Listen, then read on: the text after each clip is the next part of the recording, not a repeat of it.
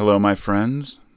This is Carpo, and welcome back to 15 Minute Free Thinking. And today we're going to talk about psychedelic mushrooms and LSD, maybe a little about DMT, perhaps a bit about MDMA, and maybe some ayahuasca discussion. But mainly we're going to focus on the legalization, which I have very conflicting opinions about, of let's just call it decriminalization at this point.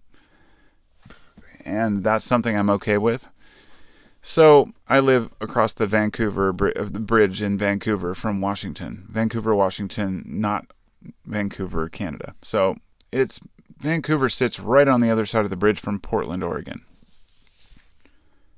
In the state of Oregon, at least in most of the counties, some of them negated this, but in Multnomah County, drugs are now decriminalized up to I don't remember how many hits of acid uh, and how many mushrooms, but let's just say with even a pretty hefty amount of personal drugs, you will get either a fine of $100 or something, or you can choose to go to a drug class.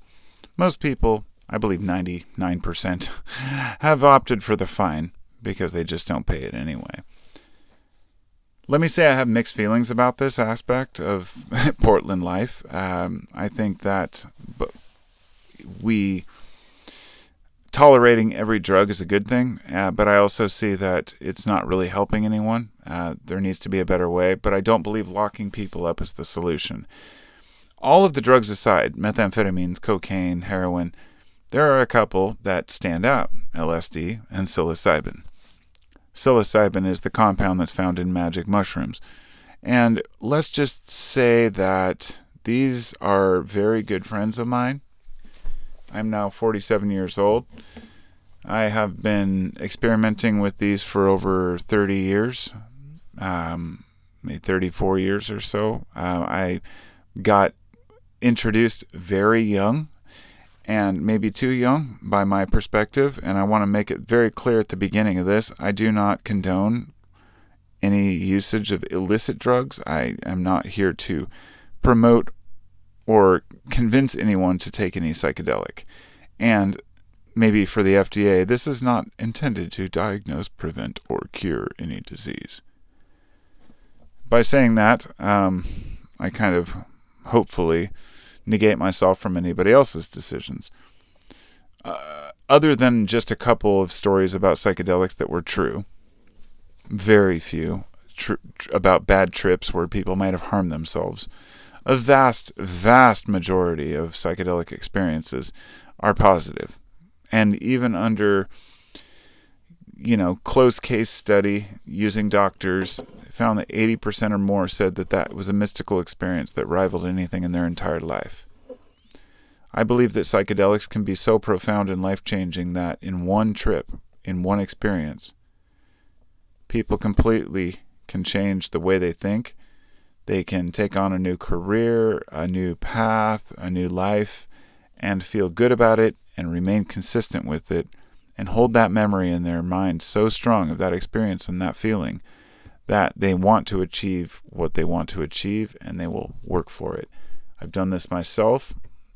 I've actually started two of the companies I've started. I did so after a trip.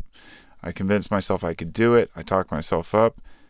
It's a matter of having the psychological discussion behind the experience.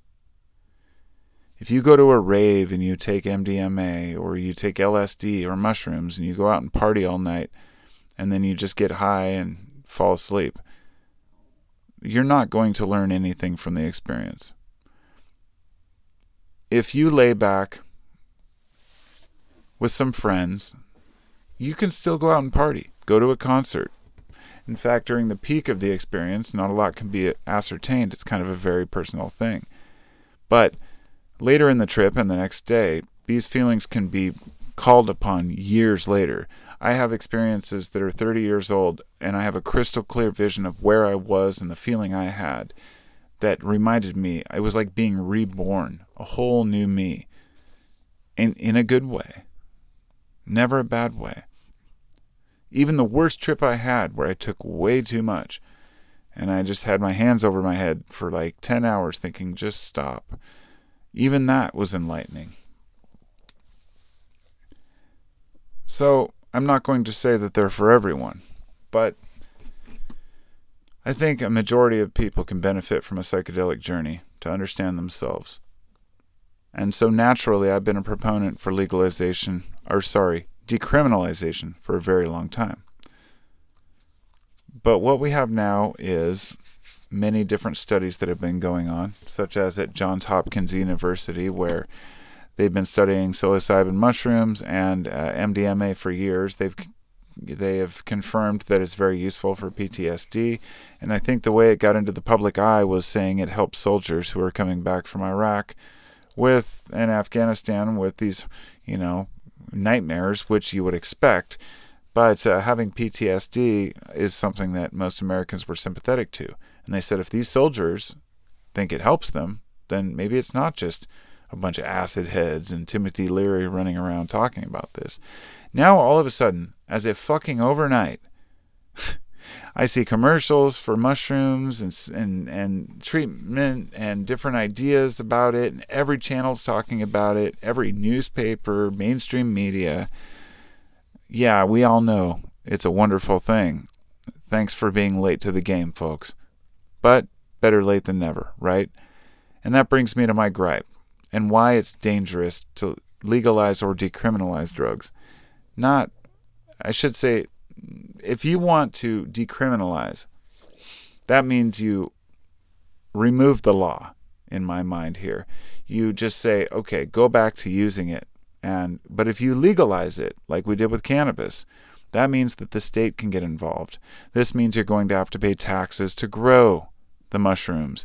You're going to have to pay taxes to manufacture, to di- distribute, and if you don't already know, the taxes on cannabis are exorbitant and ridiculous. Something like 80 to 90% of it is taxes to different bullshit. Um, and you're still paying the same price for weed as you were when it was illegal. And the reason why it was so expensive when it was illegal, like $40 an eighth for good weed, was because it was illegal and you might go to jail if you got busted. But now that it's legal, they're able to charge the same price for the same type of weed. Um, it's but with mushrooms, with psychedelics, you may be able to go in and just buy them from a store for a reasonable price. But that's not the problem. The problem is cannabis can be used by itself. A lot of people don't want to take psychedelics by themselves. They want help, they want therapy. They want somebody who can sit with them, who knows what they're doing, and on a side note, that's something I've been wanting to do. Like, I have enjoyed talking with people who are tripping and trying to help them through things. But at the same time, some people can really be difficult or have intense experiences. So I debated and talked with my wife and my and my son. He's 28. Uh, the other day at a Phish concert, we were standing out front, and I said, you know, how much do you think you would charge to sit with someone, a trip sitter, to sit and trip with someone and help them through their experience. And they were saying like, oh, a couple hundred bucks, and I said, oh, at least at least like five hundred. you know, I was like, God, maybe even more for somebody who's hard, you know, difficult. But uh, honestly, that sounded relatively fair. Um, five hundred dollars to sit for like eight to ten hours, probably it would be from beginning to end. You get there, go through the experience, wait for it to kick in, and help them through it.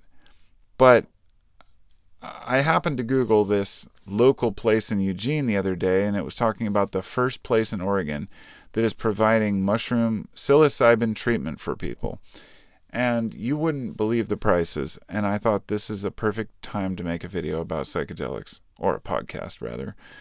So their price was $600 for a microdose and a two hour consultation. Now, I don't know how much it costs for the microdose itself, how much they charge for the mushrooms, or if they give you more with the, you know, the trip and the meeting, but that's what they were charging. $600 for a consultation for two hours and a microdose. I guess they maybe you take it and they see how you react. It seems kind of, you know, iffy, but Uh, that that seems like a pretty high price to me.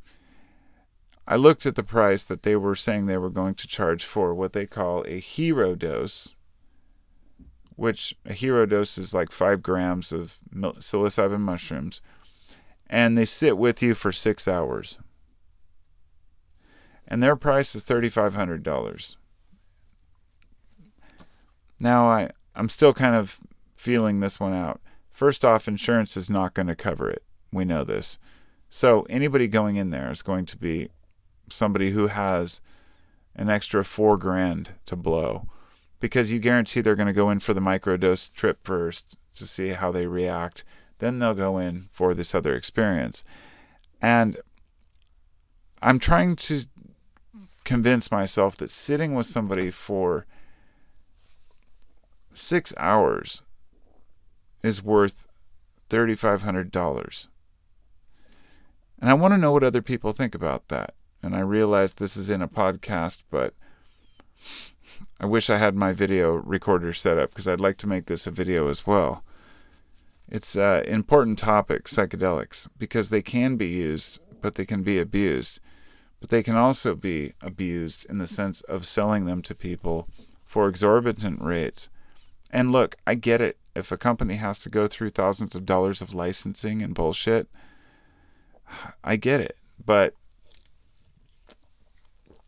I'd be willing to sit some with somebody with a hero dose for uh, you know, I can't even figure out that that that price, but I'd say for $500 I'd be more than happy to do it. And that $500 of course would cover the cost of the mushrooms and the experience and I I was thinking shit, I could even post on Craigslist, you know. But I met a guy who's from uh, San well, where was he? San not San Diego but he was saying there's a lot of people down there, wealthy people that w- just want they want to take a mushroom trip or an acid trip, but they don't know they need like a guru, somebody to help them. And we were joking about how, you know, people see us with our long hair and assume that, you know, in our beards and necklaces and like, oh, this guy knows what he's talking about. But the people who really have had a lot of psychedelic journeys know better we know that that's very specific to each person. You have to be able to relate to someone and their experience and their life experience to really help them. So, for example, if soldiers are being helped for PTSD in the hospital, they should be helped by other soldiers who have tripped. The doctors should be soldiers. I mean, I don't know if this is being done, but I would say it's the same way that I get therapy at a dead show, and other people probably do too, because we can all sit in a group and talk and process life. I mean, sitting in the dark for like eight hours with a group of people and talking about life in the universe, it can be such a life changing experience that everybody needs to have it. I, uh, LSD to me was a great friend for many years, from I think about 1990 to 1995 or so, and that's a that's about when I discovered LS or uh, mushrooms, and I didn't even know mushrooms existed. and then all of a sudden, I'm like, wow, this is different, but it's great. And uh, let's just say I've tripped hundreds of times. Uh, you know, to not to brag because that's not the point, but to say that I've had. I tried to write down all the types of LSD I took one time, and I filled up two full columns on a piece of regular ruled notebook paper. And then I couldn't remember remember the the names anymore. You know, the Orange Sunshine, the Smileys. It's maybe I have that paper somewhere, but I have a paper from like 1990 that I wrote when I was tripping, where I was drawing a picture of what I saw on the wall, and I took too much at the beginning, amounts that I won't even take today but I didn't realize at the time. I was young and I didn't know better. And um, fortunately, I didn't really have any bad experiences. Any bad trips I had were very temporary and kind of more fun than anything. But there, I don't believe there's any such thing as a bad trip.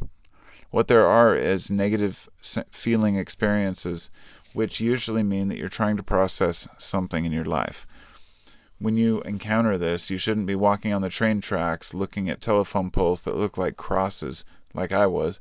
you should be back in a safe space and hanging out with people you love who you can talk through your problems with. And people will care. And I think that the trip sitter should take some. You know, a lot of folks say the trip sitter should be sober to look over the person. I really believe that the trip sitter should trip with the person.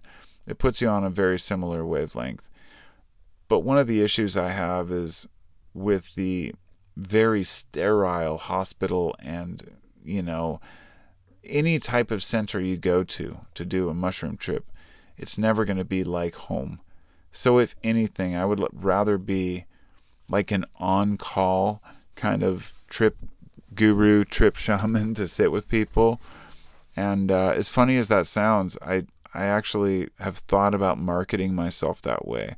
What I would have to say is, you're going to have to obtain the mushrooms yourself, and uh, and and I will sit with you and sit through the journey and talk about it.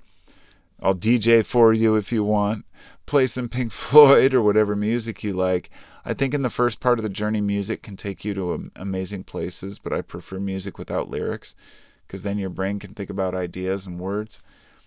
And then you move on to uh, talking with the person. Maybe the music goes way down and you end up just talking about life. Um, another thing is ketamine therapy, which has been very useful for a lot of people. And I've only recently really delved into it much, but let's just say the combination of LSD and ketamine is pretty fucking amazing. And um, it's something that, if done properly and respectfully, can help you open up just a little bit more. Because sometimes you don't want to take more psychedelics. What you need is enhancers. This is things that aren't talked about as often, but once a lot of people have taken acid and it's been several hours, they start to kind of get on the come down and they think, oh, I, I need to take more. Don't do that. Don't redose with LSD. Don't redose with mushrooms. And especially don't redose with MDMA. That's often what gives you that feeling of shit the next day because the next dose won't work very well. Uh, even if you take a large dose, it's never going to be quite the same as that initial experience and then wait for weeks, if not a month, between doses. I wait for a year or so, and it's a great experience. But just be smart about it and don't try to push it. It's like it's not dope. But if you get to the end of the trip and you just need a little push, nitrous oxide or uh, a little bump of ketamine can actually really open up the experience in ways that I can't even begin to define to you. But the colors, the feelings, the soft world around you just becomes something that's ineffable, unexplainable. So I don't want to romanticize it here. I'm already thinking tonight might be a good night to do so. I thank you all for coming here. I think I need to go maybe take some mushrooms now. As usual, if you've uh, enjoyed my content, you can also check out my other podcasts. I have, I think, 90 something of them now. And uh, on my YouTube channel, I have over 4,500 videos for the last 12 years. And that channel is Carpo719. If you'd like to contribute, you can check out my Patreon at also Carpo719. I appreciate every one of you. Much love. Take care of each other. I know I didn't get into MDMA or DMT very much, but let's just say limit your intake on MDMA. Do it once in a blue moon, and uh, with with uh, DMT, it's very too short lived to really obtain any life changing things that you can carry with you. In my experience, unless you take it in ayahuasca form, which requires an MAOI, which is a monoamine oxidase inhibitor, which I mean you might take it with Banisteriopsis caapi vine, and now I'm speaking Greek to a lot of people. I'll leave that for another discussion because psilocybin and LSD are the most accessible for most people, in my country at least. And uh, be careful when you find it, but if you're looking, you will always find it. And you can always buy a mushroom grow kit and do it at home if you choose. So there's no excuse. Get yourself started. Peace out, my friends.